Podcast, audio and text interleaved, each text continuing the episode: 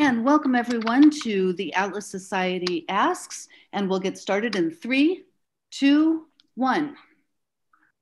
Hello everyone, and welcome to the 31st episode of the Atlas Society Asks. I'm Jennifer Grossman. I'm CEO of the Atlas Society. We are the leading nonprofit organization introducing young people to the ideas of Ayn Rand in creative ways, like our graphic novels.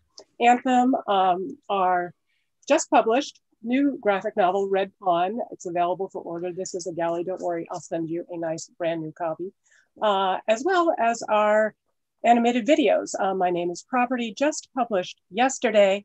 And our next upcoming video is aptly, My Name is Free Speech because today we have with us one of the leading proponents and defenders of free speech, Michael Shermer. So I want to remind all of you, exercise your free speech by typing in your questions for Michael into the Zoom chat, or if you're joining us live on YouTube, just type your questions in to the chat section. Our Atlas Society Gremlins will capture them and we'll try to get to as many of them as possible. So Michael Shermer is the founding publisher of Skeptic Magazine. He is the host of the Science Salon podcast and a presidential fellow at Chapman University, where he teaches Skepticism 101. A prolific writer, he is the author of numerous New York Times bestsellers. His most recent book is Giving the Devil His Due, published uh, this year, in which the devil isn't Satan, but it's anyone who disagrees with you. And boy, I know a lot of people who disagree with me. So uh, we definitely want to give the devil his due. Um, why, Michael? Uh, Michael is going to talk about why it is in our rational self interest to give disagreement its due. And uh, that's a very apt theme for our time. So Michael, welcome again. Thanks for joining us. Hi, Jennifer. Nice to see you again. I think we've met a couple times at Freedom Fest, but we've never had a chance to have a long form conversation. So I'm looking forward to this. I, I, you know, I guess it just took a uh, pandemic and national lockdowns to uh, to bring us together. But right. hopefully, this will be one of, of many conversations. And um, I feel like I've been having a conversation with you because I have been uh, reading your excellent book and listening to it on audio. I'm really enjoying your um, narration of it. So let's get straight to the, the book, Giving the Devil His Due. Uh, it's a defense of free speech. The subtitle, though, is Reflections of a Scientific Humanist. For the layman, what, what is scientific humanism? right.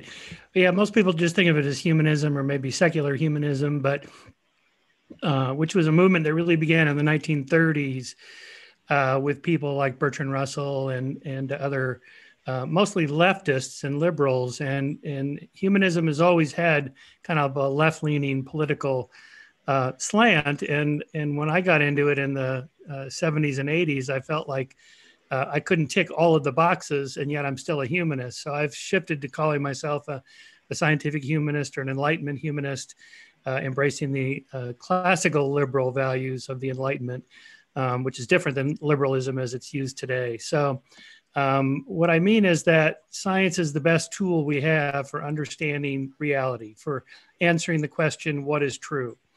And, and by science, I don't mean paleontology or botany. I mean the entire enterprise of reason, rationality, empiricism, experimentation, disputation, debate, uh, uh, you know, open peer commentary, uh, peer review, uh, and all of that is gets to the title of my book is that none of us are smart enough to figure it all out on our own. You have to have other people that you engage with to test your ideas. Uh, because a lot of the times you could be going off the rails, um, and unless you have somebody to bounce your ideas off of, um, then you can skewer down some pathway and, and never come back. And uh, so that kind of interactive nature of science, that kind of social aspects of it, uh, indicate sort of cognitively how difficult it is to, to get at the truth. And so you have to have that interaction and that exchange, which requires you to listen to people that you don't agree with, especially them. Uh, it, it's easy to find people uh, to listen to and enjoy conversations with people that you already agree with right? So if you're liberal, you read the uh, New York Times. If you're conservative, you read the Wall Street Journal. And we select our television, radio uh, networks to reinforce our points. We read novels or books or or uh, go to web pages that uh, already reinforce what, what we believe. The problem with that is that the confirmation bias. You could just be getting reinforced for beliefs that are not even true, simply because other people hold them. So you got to engage with people that disagree with you to find out just how strong your ideas are.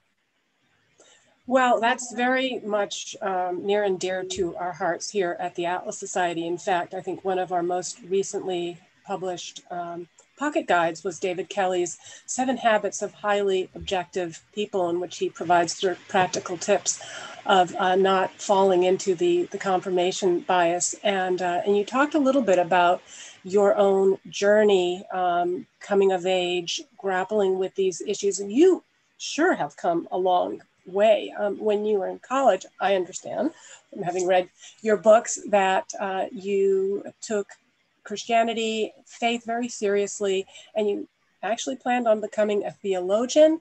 Here you are, uh, a, a leading proponent of skepticism. So, first, if you would, again, just define the terms for us. What, what is uh, skepticism? As a professional or ideological perspective? And second, if you just fill us in a little bit about your backstory in terms of uh, this profound change and evolution in, in your thinking. Yeah. Um, well, by skepticism, we just mean a, a, critical thinking way of, of, addressing claims, a scientific way, of using reason, rationality, empiricism, as I said, to any and all claims, and not not just Bigfoot and aliens and astrology and, and those kinds of things. Although we we do address those in Skeptic, but also uh, you know political uh, uh, claims and economic claims and ideologies, and you know any any kind of belief can be challenged. And and skepticism is not it's not cynicism, it's not denialism uh, it doesn't say ahead of time this is what we are going to believe uh, because that can then lead you down the wrong path. You have to have an open mind to a certain extent and and so it depends on the claim. Now in science we start off with the null hypothesis. That is we don't believe your hypothesis until you prove otherwise. So the burden of proof is on the person making the claim uh, and then i'll accept it if the evidence you know is proportional to the the, the claim itself. And and that that's kind of how science works. And and um, so we we never start off you know absolutely saying we're not going to believe it. We just say well we're skeptical until you show us otherwise. So you I, you know when i was at pepperdine i thought i was skeptical of evolution even though i didn't really know much about it because i was a christian. And i thought i was supposed to be skeptical of evolution even though most christians aren't now uh, and so, uh, you know, when I took a course in graduate school in evolutionary theory, uh, uh you know, the scales fell from my eyes, so to speak. Uh, I was amazed about how much evidence there was for it and how little I actually knew about it. So that was the wrong kind of skepticism, just kind of ideological skepticism, rather than this is interesting. It'd be curious if it turns out to be true. Let's see what's if there's anything to it. And that's how most science works. Now, um, when I was in high school, I became a born again Christian, really an influence of my peer group, not my parents. My parents weren't religious at all. Uh, is my friends in high school, and you know how that goes. So there's so, not social pressure so much as just kind of uh, more of a social contagion. Everybody was doing it, so it's like okay. And uh, the first clue to planted a seed of doubt in my mind was my buddy Frank had been pushing me to to become a Christian, uh, but I ended up going to this other church with my buddy George, because he had this really cute sister named Joyce. And I thought, well, this will be fun. At least I can hang out with her a little bit. But then I, you know, I got into it. It was a Presbyterian church, and they did the calling up to the the front to accept Jesus as your Savior. And I thought, okay, I'll just go for it. So I did it. And uh, then I came back to school on Monday. I told my buddy Frank, I did it. I, I, accepted Jesus. He goes, Well, where? I said, At the Presbyterian church. He goes, Oh, no, that's the wrong one. he turns out he's a Jehovah Witness. And I thought, The wrong one? But you're a Christian, he's a Christian, you believe in Jesus, he believes in Jesus. Yeah, yeah, yeah. But no, no, no, that's the wrong one. I thought, okay, I'm going to keep that in the back of my mind, which I did as a kind of, you know, they all think they're the right one. So is it possible none of them are actually right? that that was sitting back there. But that took about seven years for me to work through all that, uh, as well as taking courses in um, sociology, social psychology, anthropology, and there you're you're really uh, illuminated as to all the other belief systems that people hold that are different than yours, but they're just as confident as you are that they're right. So, from as an anthropologist from Mars, looking at this objectively, which is the right one? How can I tell? It's the Christian or the Jewish or the Muslim one, or or any of the other hundreds of religions. There's there's no acid test. There's no like experiment we can run to say that's the right one. You know, like that's the vaccine that works. That one doesn't work because we ran these trials. There's nothing like that for religion. Like, oh, it turns out this is the right one. The, all the others are wrong. There's not. There's no test like that we could run.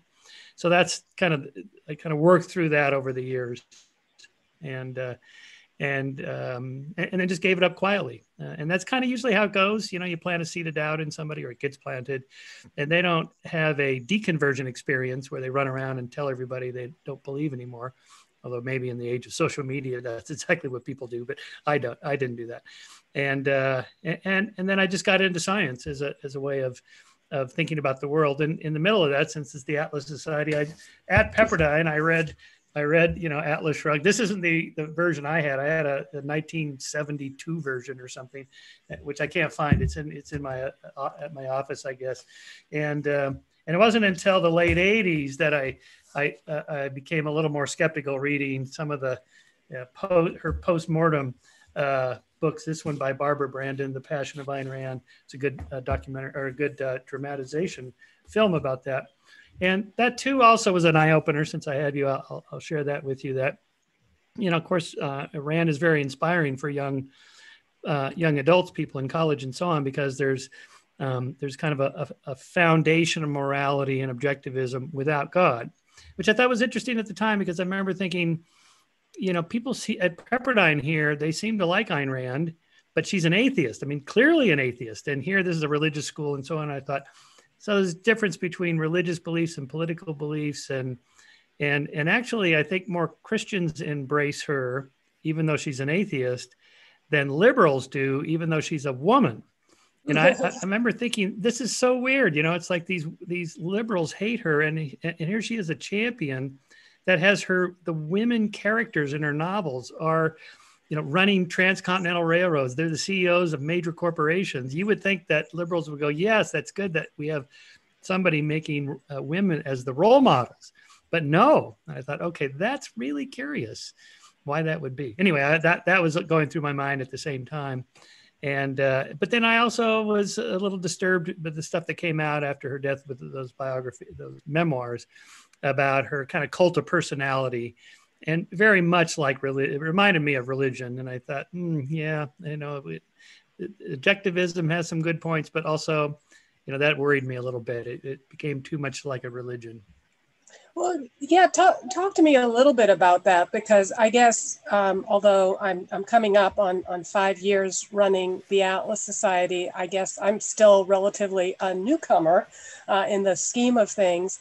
And I always kind of find it curious when people talk about uh, objectivism as a cult. Certainly doesn't feel that way around the Atlas Society. Um, and yet, at the same time, I have found like uh, this hostility sometimes that I can't explain and that I have a hard time understanding. So maybe somebody with more of your perspective on these social movements can explain to me. You know, you're talking about mm. these these host, these hostilities that that liberals, you know, who would you think um, a, a, immigrant woman champion um, uh, in terms of her literary achievements had uh, heroines that were sexually liberated that were uh, running businesses and yet they're so um, so hostile to her work yeah. Uh, and I, yeah. I, I sometimes found the same thing but biggest pushback that I feel that I get is not from from socialists, and believe me, I do get a lot of hate on on the Atlas Society's work from people on the extreme left, but sometimes it seems I get even more from people that I would think I would agree with on 99% of the issues, but they uh, have you know objections to the way that that we approach um, promoting objectivism to young people. So you, you did address that a bit uh, in, in your book. You talked about this sort of puritanical purging. Uh, social movements yeah. turn, tend to turn in on themselves and puritanical purgings of anyone who falls short of moral perfection. Uh, you talked about witch hunts in the 17th century, 20th century Marxist feminist groups. And I, you know, I thought was surprising, even Ayn Rand's objectivist movement. Um, I mean, I do know a little bit about it. We do have a lot of trustees, a lot of our donors who were, you know, denounced or excommunicated in one way or another. But explain to us from your perspective on why such purifications, uh, purges are among the worst things that uh, can happen in any social movement. Yeah, you, you, you, you said it quite nicely there with uh, several examples uh, to which I'd add. Uh, you know, it looks like all social movements seem to go through this um, kind of purging of those that are not pure, and where the disagreements seem to grow even larger within the group as opposed to that group versus some other group that's quite ideologically different. Uh, maybe it's that you know we hurt the ones we're closest to or something, uh, or it's just more opportunistic uh, conflict seeking for whatever reason. Uh, the atheist movement's gone through this too. I mean, you, you, which is really weird because atheism isn't even a thing. We just don't believe in God, full stop. Uh, but um, you know, after Richard Dawkins' 2006 book, The God Delusion, um, the atheist movement kind of ramped up, got larger, and then there was a split. Like, are you a militant atheist, or are you just sort of more of an agnostic atheist? Which um, Stephen Colbert called a, a, an agnostic is an atheist without balls. Come on, just say it. You don't believe. so, in other words, uh, are you less militant or more militant? And then there was kind of purging of those that, you know, were not militant enough. And then atheist plus movement took off, which was the plus is social justice. Well, you know what that means. So, sort of far left, progressive, woke, liberal values attached to atheism. And if you don't hold those, then you're not a pure atheist or real atheist or whatever. Even though those things have nothing to do with atheism uh, uh, per se, is just lack of belief in God. So that's happened, you know, in the feminist movement, Marxists, you know, and objectivists and so on. That just seems to be something that social groups do. And I think, again, it's sort of opportunistic and easy to do. And it's harder to, I guess, stand up against the other side, which has, you know, um, marshaled many forces and has its own ideology that you disagree with. It's easier to just pick at, you know, minor differences within. I think there's some of that. And also infighting, jealousy, fiefdom, you know, fighting over fiefdoms and who's going to control what. Uh, and sometimes money, you know, donors, competing groups you know similar groups competing for same uh, space uh, economic space and social space or whatever there's some of that i think um, and i have no doubt that uh, whatever objectivism is today i haven't followed it in a few years but uh, it's probably not all that similar to uh, what it was in Ayn Rand's uh, time. That is when she ran the show. I suspect it's it's much more mellow. You know, some of the people I've met uh, you know, they don't seem to have that cult of personality going on. And I think it's, you know, it's okay. The, the point I make, you know, I have a chapter in my first book, Why People Believe Weird Things, the unlikeliest mm-hmm. cult in history. Uh, and um, there I, I make the point, you know, that it's, it's okay to, you know, look at a belief system and, and, and, and, you don't have to denounce it completely or accept it 100% you know maybe there's six points you like and three you disagree with and six you're not sure about or whatever that's okay you know uh, you know but but but in terms of like how these things play out uh, online especially it's so black and white and binary um, that you know there's little room for nuance and that's i think also a problem again why yeah. we need to give the devil his due because um, you know there's a lots lots of devils and uh, like for example i um, uh, you know my students at chapman they, these are right out of high school 18 years old most of them are pretty liberal um, they're they're mostly pro-choice. All right. So, and I asked them, what are the best arguments that the pro-lifers have? They don't even really know what the other arguments are. Uh, you know, well, they hate women, or you know, they want to control women. It's like those aren't arguments. That, that that you're impugning motive, and maybe that's right, but but that that's not what I'm asking. What are their arguments? You know. So then I have them go watch some videos like Ben Shapiro's videos defending the pro-life position, and it's like, oh, hmm, okay those are pretty good arguments, right? So this was John Stuart Mill's point. Uh, you know, he who knows only his own side of the argument doesn't even know that. Uh, you know, your pro-choice uh, position is not very strong if you don't know what the pro life arguments are. If you know what they are and you're still a pro choicer, then your position is even stronger. So that's the crux of it. I, I do think it, it also comes down to a question of, of confidence and, um, and a certain fearlessness. And you talked about religion um, before and why Ayn Rand's literature does, in fact, uh, draw so many fans from people of religious faith. I've written about this in, for example, my Wall Street Journal op-ed, um, Can You Love God and Ayn Rand? And I talked about people like Andy Puzder, who we've had on this show, Randy Wallace, um, very religious people. They love Ayn Rand. It's, you know, the atheism thing just didn't really cross uh, cross their radar. And um, I just came back from a huge conference, thousands of st students down in Palm Beach. A lot of them are um, evangelical or Christian.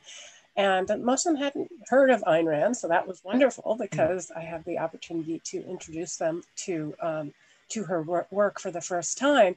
Uh, but but there worse, you know, there is some concern. Oh, isn't she an atheist? I'm like, well, it's a great book. You know, I mean, look, you are on your journey. You have your religious faith. If you're confident in it, I don't see any reason for you to be fearful, right, of uh, exposing yourself. You know, we're not a virus. Um, we're not going to yeah. like, you know, turn you into something that that you're not. Um, but uh, I, I, do want to encourage those of you that are watching. We have this wonderful opportunity um, with Michael Shermer. Again, he's one of the most articulate uh, defenders of free speech. So please use that free speech. Ask your questions. I'm going to get to as many of them as possible. I do have a, a great question here from Paul Tonner of uh, Ontario, Canada. We have love our followers from Canada, some of the strongest um, objectivists uh, and uh, people that are, are not pushing back against socialist um, ways of, of doing things come from Canada. And Paul um, asks, free speech is a subject, is subject to reasonable and justified limits in every society. Uh, in the USA, for example, inciting violence uh, is not free speech. Um, as you have pointed out in the past, um, but hate speech is free speech. So Paul would like you to please comment on the significance of cultural history, for example, slavery in the United States, when making difficult decisions on what are and what are not reasonable and justified limits on free speech. Michael. Yeah, he makes a good point there. Of course, we um, we censor our own speech all the time, uh, I don't walk around the world just pointing out people's uh, shirts that I hate or or uh, dresses that I think are ugly or you know whatever. You just you don't you don't want to be a, a rude asshole uh, in life and and just blurt out whatever comes to mind. We we all self censor for for really good reasons, and that's fine. But that that's not. Of course, what the First Amendment has to do with just government imposition on uh, citizens, free speech. Mainly, of course, originally this was uh, squelched to prevent criticisms of the government itself. And all governments have done this, and, and including our own. So I opened the book with uh, the most famous uh, decision of all in the history of the First Amendment in the United States. Uh, that of uh, Supreme Court Justice Oliver Wendell Holmes in the Schenck versus the United States case. Uh, all, everyone will know the quote.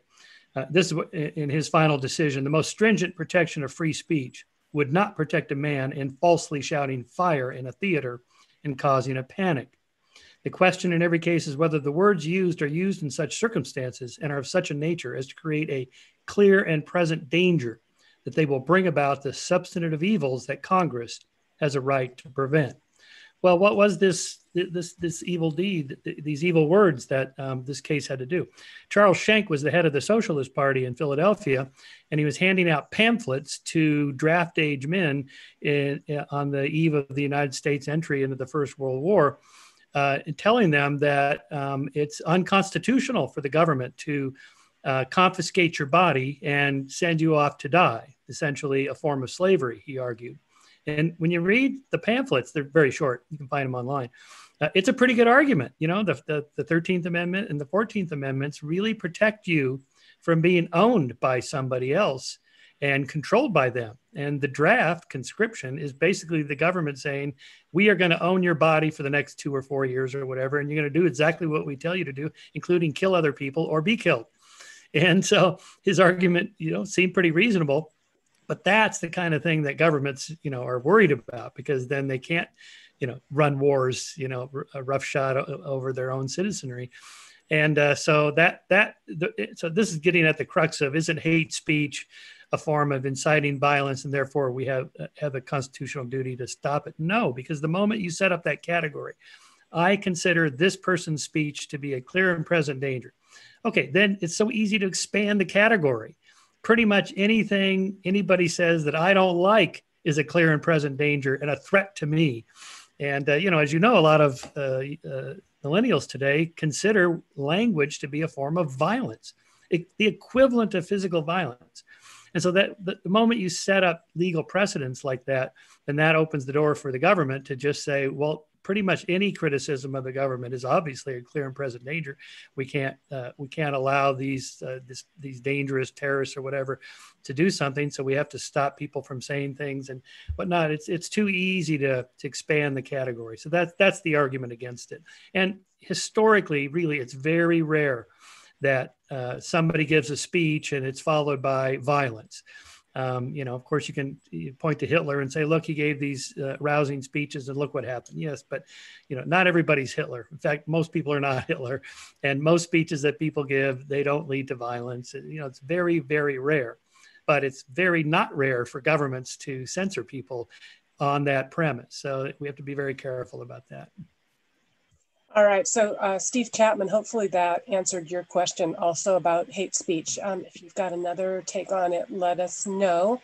Uh, you've got a big admirer, you've got many admirers here, um, Michael, including Bill McLaughlin, who says he's read many of your books, had the good fortune to meet you in New York several years ago uh, at the talk you gave at the New York Academy of Science sciences, he says he's mm. admired your admission that some of your views have changed over the years, um, including changes that you've had on uh, climate change and Second Amendment. And uh, Bill would like to know, are there any more recent, previously strongly held views on which you have changed, um, are in the process of changing? And if not, uh, Michael, I might want to suggest one, which is that you um, you decide to maybe, I don't know, revisit your uh, objections to Ayn Rand and the cultishness of, uh, you okay, know, the, the infighting and maybe become, you know, just, I don't know. But anyway, I'll let you answer that. I, I have to kind of revisit all this uh, over the next week anyway, because I'm uh, on my podcast next week. I'm, I'm uh, having a conversation with uh, David Sloan Wilson. He's an evolutionary biologist and now a novelist, and he's written a novel called Atlas Hugged and uh, yeah, I don't know if you've seen this. I I, I haven't read it. I'm going to have to read it this week. Uh, but it's kind of a critique of objectivism and Ayn Randism, but larger critique of capitalism and free markets. And I, I know what his argument's going to be about, you know, the necessity of collective action to solve certain social problems and so on. So I, I will I will revisit it under, under that pretext. By the way, let me note just um, uh, on the previous uh, callers comments about hate speech. Again, we're just talking about the government. I, am not saying that we should all run around and use the N word just because we're free to do so. Uh, don't, you know, again, don't be a dick. Don't don't be nasty. Don't be an asshole. You know, just uh, it's okay to say no. It's not censorship to, you know, to to be respectful of other people and and so on. And you'll get much further that way in terms of conversations. Um, so there's that. Um, and uh, okay, now I, I forgot the the the, the colors. He, he was asking about you know uh, other than some of the previously cited issues, whether oh, change my something... mind. Yes, change my yeah. mind. Yes. Okay, I, the, the, latest one I've been thinking about, I, I, I don't know what the answer is to this, but it has to do with this question: as to what extent we're gullible, and we easily follow leaders, you know, cults or ideologies, and we just kind of fall right into it and we're super susceptible to social media like Facebook, uh, you know, pushing the you know, news feed to us, and and and and we're easily hackable like by the Russian bots and things like that, or are we naturally more skeptical? And it takes a lot to to get us to to you know change our minds or follow you know some cult leader. And I've been thinking about that uh, in the in my entire career. I've been trying to understand the whole Nazi phenomenon, how the Holocaust happened, how you convert, uh, you know, rational, intelligent, educated, cultured people in a matter of years to being goose-stepping, you know, uh, genocidal Nazis. And now, at the moment, I'm beginning to think maybe most of them didn't become Nazis in this sense that you know Hitler never had a majority. He entered um, office uh, on, a, on, a, minority party. They had multiple parties, so he was able to do that. And then through basically violence or the threat of violence, he got total power. And once you have total power, then you can control the press, and you can squelch any critics uh, critics by putting them in concentration camps. So two things happened. One, there was this spiral of silence, this kind of pluralistic ignorance, as it's called, where maybe everybody thinks that everybody else believes, even though that most of them don't believe. And then, and the famous example of this, when the studies were done, is you know asking college uh, kids, you know, do you like binge drinking? Privately, they all say, no, I don't really like it. It's you know, it doesn't feel good. But public, but they say, but but I know everybody else likes it, so I go along with it. So basically, everybody's doing something. No, not, not no one of them really wants to do. Okay, that's the kind of spiral of silence or pluralistic ignorance. And the second one is that can be broken if you have somebody that says something that speaks up and says, wait a minute, you know, the emperor has no clothes. Look, he's butt naked. Oh, okay. It's okay to say what we're all thinking, right? But if you lock everybody up or if you threaten violence against citizens that might speak up, or in a less dramatic example today in cancel culture, if you threaten to cancel people um, then they're gonna they're gonna go silent. They're just gonna keep their mouth shut, and that's really very dangerous because there you can have an ideology hover in the in, in midair, uh, sustained for years by those two forces: the spiral of silence and the threat of of, um, uh, uh, violence against you if you speak out. And so I think actually most Germans were not Nazis. I think most people don't fall right into cults I mean, we think of cults. I've written so much about this, but they're very rare. You know, the Jim Jones uh, with the uh, you know the, the, the mass suicide or the Heaven's Gate cult, Scientology, maybe uh, some of the extreme former uh, uh, for, um, for, formal sorry Mormonism, fundamental Mormonism. You know, some of those, but but those are very rare. If you think of like the tens of thousands of you know self-help groups and and you know nonprofits and organizations and church groups and there's tens of thousands of them and almost none of them are dangerous cults right you know they're just people just trying to do good things or improve themselves or whatever so at the moment I, I used to think we're very gullible but now i'm beginning to think maybe not so much now just a final point since the 2016 election there's been this meme that um, you know, that Hillary should have won and that the whole thing was hacked by the Russians or social media, uh, you know, corrupted the youth and they voted the wrong way or whatever. You know, that's not giving much credit to uh, adults as rational calculators, as, you know, rational voters. And it also kind of implies that we're just like pinballs bouncing around our, our world out of control or under the control of these programmers that work for Facebook and Google and Apple and Instagram and so on. Like like they're the masters of our fate. I think I don't. I, think that's very uh, questionable. And the research now shows over the last four years by cognitive psychologists that study this is that that those social media sites had very little influence on the election. Most people didn't get their news from those, or if they did, they, it didn't change their mind at, at, at worst, it reinforced what they already believed, but it didn't get people to vote. Instead of voting for Hillary, they voted for Trump. And the, the my favorite example of this is the um, the Pizzagate, you know, Comet Ping Pong, know, place where the alleged pedophile pedophilia ring was being run by Hillary and other celebrities out of a pizzeria in you know Pennsylvania, right?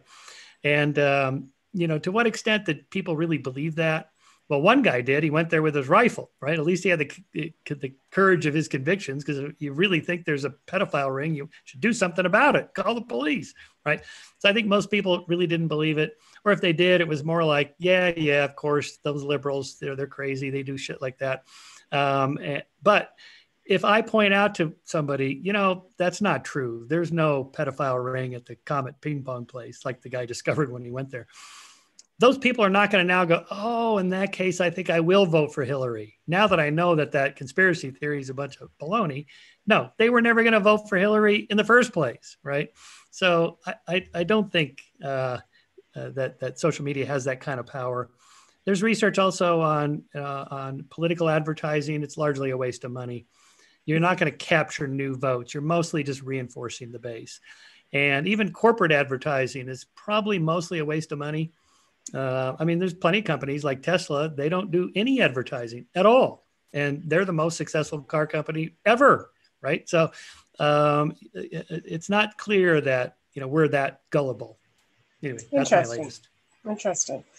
Um, yeah, I, I we may not be that gullible. The other thing that you were talking about in terms of uh, the rise of National Socialism um, in Germany and the threat of violence, I think there also may be something to be said for the downsides of charisma and charisma leadership and the mm. thirst that people have for charismatic leaders, um, particularly in times of uncertainty or times of self doubt.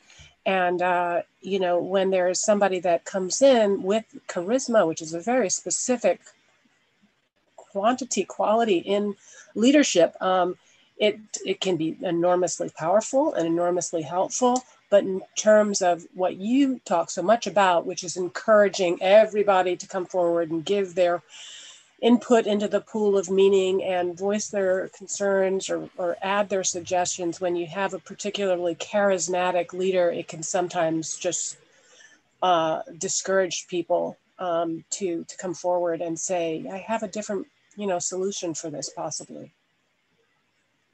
Yeah for sure. I mean we're a social primate species. Um, we're uh, easily influenced by those around us and leaders who are you know attractive articulate funny engaging you know and make good eye contact they're good speakers. They really do have um, a lot of power over uh, uh, over people. They do. Uh, we we know you know from studies that you know taller politicians are more likely to get elected know, more attractive politicians are more likely to get elected. I mean these things are you know irrelevant to the job and yet it still seems to matter um, you, you, know, it's just it's just part of life. You know, it's a it's not a white privilege, I guess. It's an attractiveness privilege or a height privilege or whatever. You know, there's but there's a hundred of those, and uh, yeah, I mean, even you know Trump, uh, you know, for all his flaws, you know, he's he's a funny guy. He's entertaining. He really knows how to give he's a speech. Hilarious.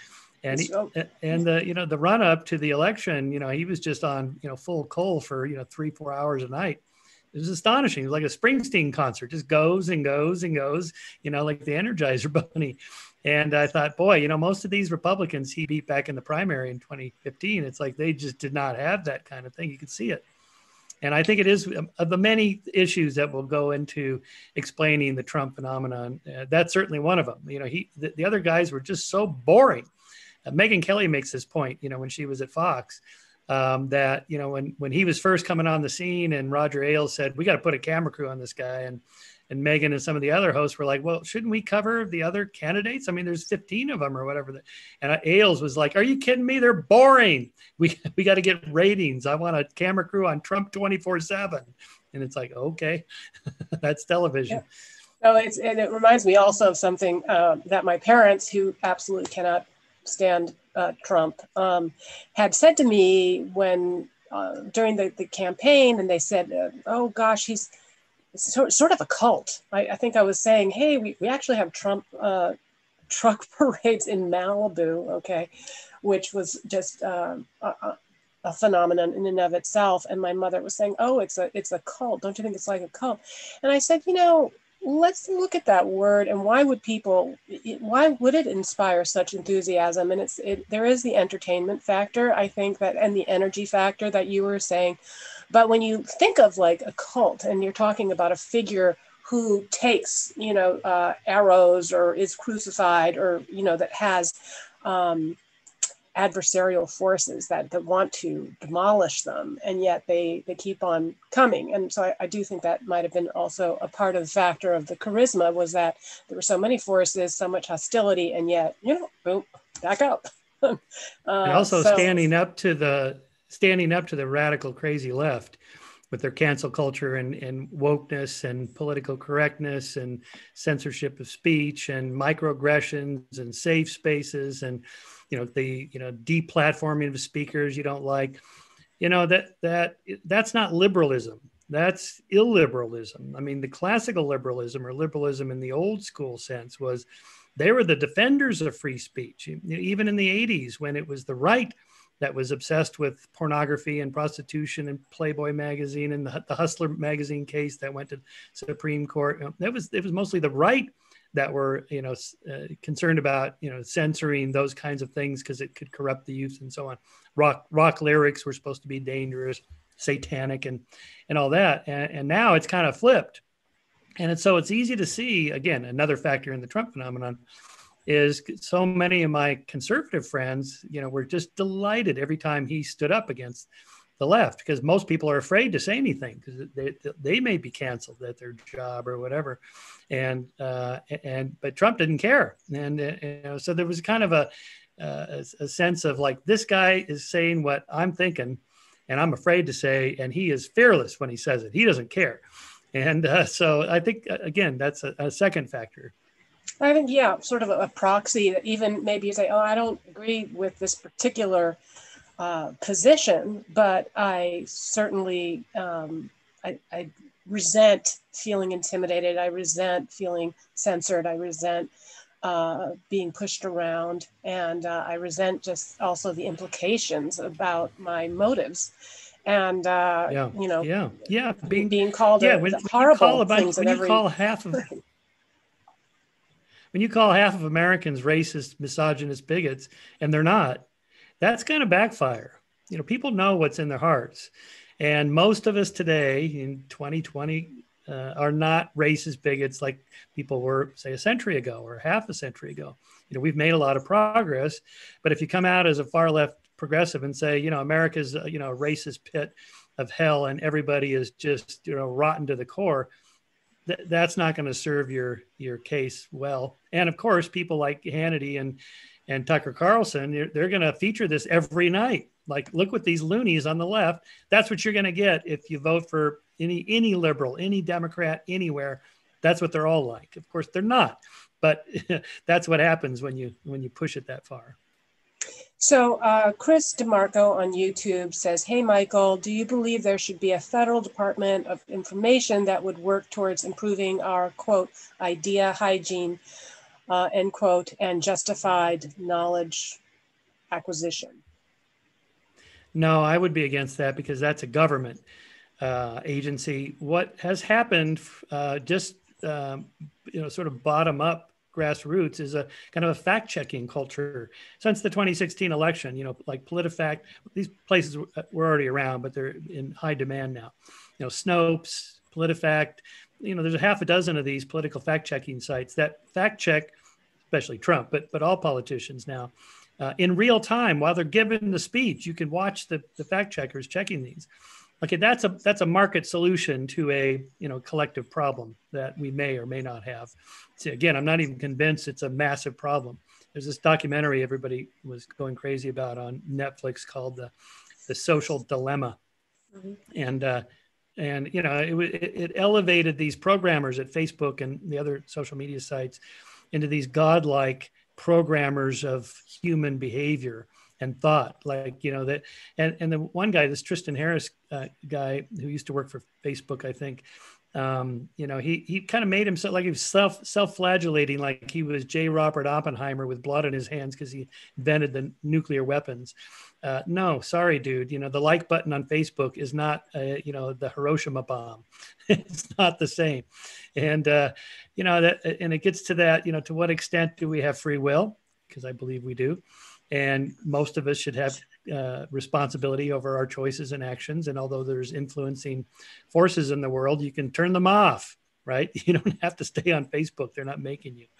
You know so that's a different kind of thing than say the moment you set up a government agency whose job it is to start screening what's true you know that's that that's very dangerous because it's going to be hijacked by politicos with an agenda so a uh, having multiple places and and more of a culture of truth seeking that's part of a community. This is what um, makes science so effective, even though it has its flaws, uh, is that there's a, uh, a kind of um, norms of honesty in explaining what it is you did to get your uh, research and exactly how you collected the data and who funded it and what you did and how many people there were and you know, all the different conditions so somebody else could replicate it.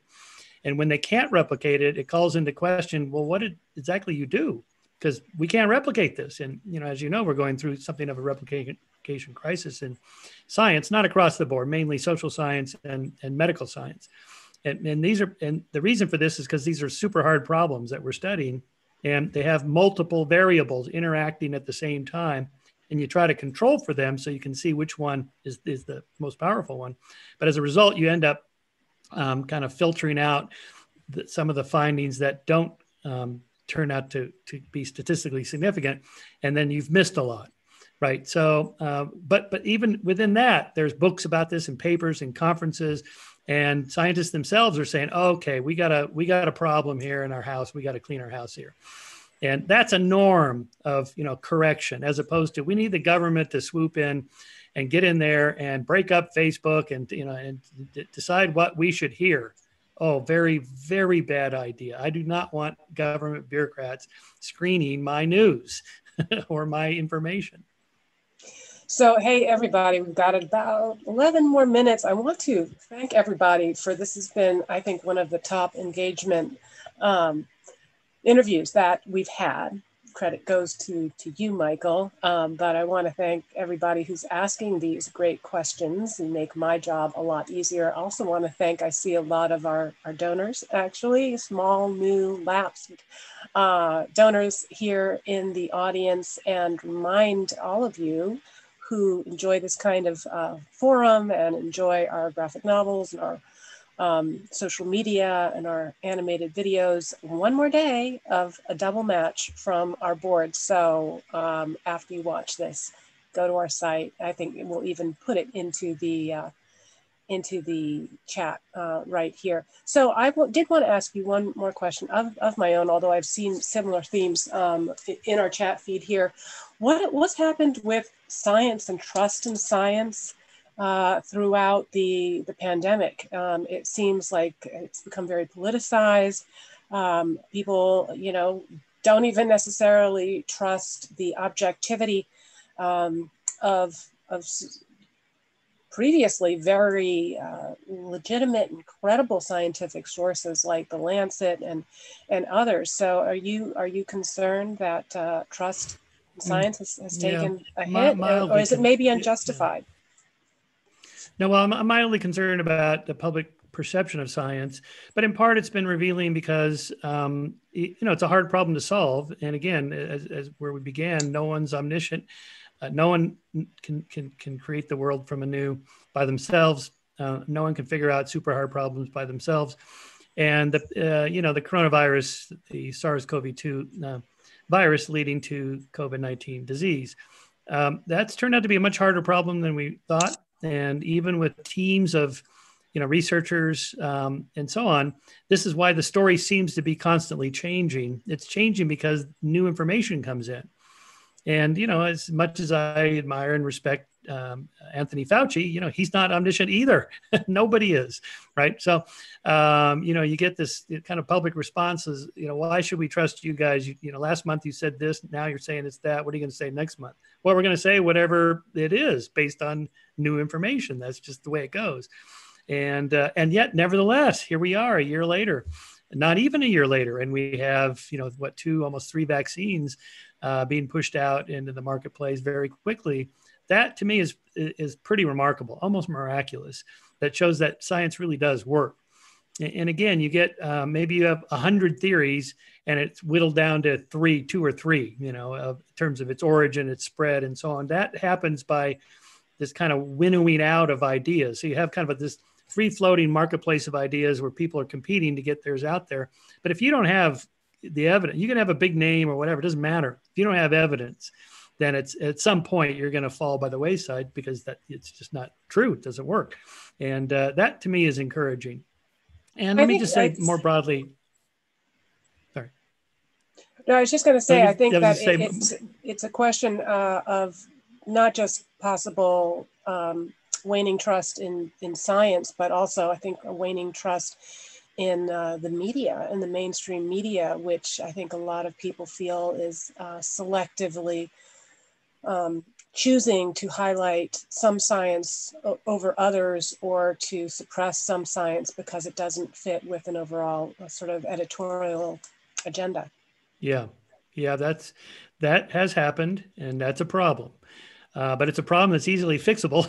Uh, again, in the in the you'll like this, you know, the kind of free marketplace of ideas where new journals come up or new news sources, or and that has happened.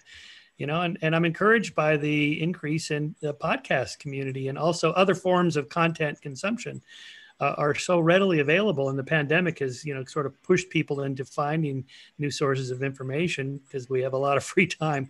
And uh, you know so audible.com with books and and the, you know the great courses uh, plus.com one of my sponsors. You can listen to thousands of lectures and, uh, and and all the online news sources. You know, so we don't we're no longer dependent on the New York Times and the Wall Street Journal. And oh boy, I hope one of the two of them gets it right. You know, there's a hundred places, a thousand places you can get news from. And so again, rather than having some Department of Information Clarity and Truth, you know, eh, in an Orwellian sense eh, by the government, let's just have, you know, a hundred news sources or a thousand, and you eh, take up some responsibility for your own uh, content consumption and, and do a little homework. You know, it's all right. you know, I have a little more faith in people that, you know, that, that, and also give them responsibility um, I, I, think this idea of breaking up Facebook and you know or Google is just a terrible idea. First of all, by the time this wends through the courts, it's going to be 15 years, and they won't even be the dominant uh, corporations anymore anyway. I made this point in an earlier book about the Microsoft lawsuit by the government uh, as as a monopoly because they bundled Net, Netscape into their software. You know, by the time that lawsuit was done, no one was using Netscape anyway. I mean, it's just crazy, right? So, uh, you know, that's uh, again, I think there's easy solutions to these potentially disturbing problems. Yeah, I, th- I mean, I think more more competition is good. You were talking about, yeah, there's other sources of information, other sources of reporting um, beyond the Washington Post, the New York Times. Um, now there's even for those who are, I mean, previously Fox News kind of had, you were talking about uh, Roger, and had a, a, lock, you know, not, not a lock per se, but really it was the place to go uh, for 50%, you know, of, of the, the country yeah. in terms of their politics. Um, I spent the day yesterday, I'm, I'm in San Francisco now, but I was uh, with my friend Chris Ruddy um, in Palm Beach at Newsmax. And, you know, what, whatever you may think of Fox or Newsmax, I mean, wow, how, how great that you, you have these new players that are coming in, that are innovating, that are providing uh, alternatives. So I think that's all, that's all to the good. Um, so you you sound relatively optimistic, Michael. I've got to say, uh, even though this is we're, we're rounding out 2020, uh, it's been a challenging year, but I'm seeing a smile on your face, and I'm seeing you kind of saying, no, we, we, don't need you know all of these regulations. Uh, there there are good things. I think coming. so. I, I... I, I, am optimistic by nature, but I, I, think the evidence for it is pretty good. I mean, first of all, let's just start with Trump. Uh, you know, so four years later, we're not at you know we're not at war with any new countries. We're you know getting our troops out of foreign wars, which is good. You know, the apocalypse didn't happen. Uh, you know, I'm pretty confident he's not going to have the Second Amendment people surround the White House on January 20th and refuse to come out. I don't think any of that's going to happen. And, uh, you know, the Constitution is held uh, steady. And, you know, yes, he planted the court with uh, conservative judges, but all presidents try to do that for their their team, and uh, and yet they didn't bail him out when he appealed to them to overturn the election results. They didn't. So, you know, there's a lot of good reasons politically why it wasn't as bad as everybody thought it would be. And uh, and any, even in the pandemic, you know, it's a it's a sizable number that have died, but orders of magnitude less than the Spanish flu a century ago. It could have been that, but it didn't. So that's good. And uh, you know, I, I do think a lot of good things will come out in the next couple years. I think there were a lot of businesses and industries that were kind of on the margin anyway and you know they'll, they'll they'll shake out now because there's just not the kind of support for it. A lot of the colleges that were kind of just barely hanging on. They had massive bureaucracies of administration. Uh, a, lot, a lot of that fat has to be trimmed, which is good for college education. I think, you know, more teachers and more focus on students rather than administration and bureaucracy. Uh, that's good, not just for government, for but for private corporations as well. Uh, so, you know, I think there's a lot of good reasons to be positive. Yeah, well, our uh, honoree at our gala uh, in October in Malibu, where we by the way, did uh, live rapid antigen testing for all 140 att- attendees, not one single uh, positive wow. case of COVID. But we honored uh, Peter Diamandis, um, who makes the right. case for a da- data driven optimism and uh, talked about putting things into context and a lot of the um, the things, the changes that you've seen, many of, of them very, very painful um, uh, and certainly very infuriating, you know, in, in cases where people are feeling that they're being given unequal treatment um, by uh, sort of whimsical political authorities um, who are not holding themselves to the same standards, but um, but but also in more of a macro level, seeing uh, the acceleration of changes, economic changes that that have been happening um, for the past decade, and so. Uh, without you know being Pollyannish or burying our heads in the sand, I, you know we focus a lot on gratitude here at the Atlas Society, and uh, we we do work on seeing it as a rationally self-interested value and principle um, again because you need to find ways to fortify yourself. And uh, we are wired to focus on the negative and to try to, to look around kind of say okay what do i got that's working for me? And how can i um, focus on that and build my sense of agency and get stronger for the next thing that that's ahead? So uh, we certainly feel that way at the atlas society. It's been it's been a great year in terms of growth, uh, in terms of fundraising, in terms of engagement. Uh, and it's been a great year. And finally, getting together with you, Michael, I want to encourage everybody. This is an awesome book. Again, I also really like the um, I like the Audible read. And uh, Michael, where can we follow you? Give us your your feeds, your deets. How do we? oh well, skeptic, skeptic.com is the yeah, skeptic.com is the webpage for the magazine and the society.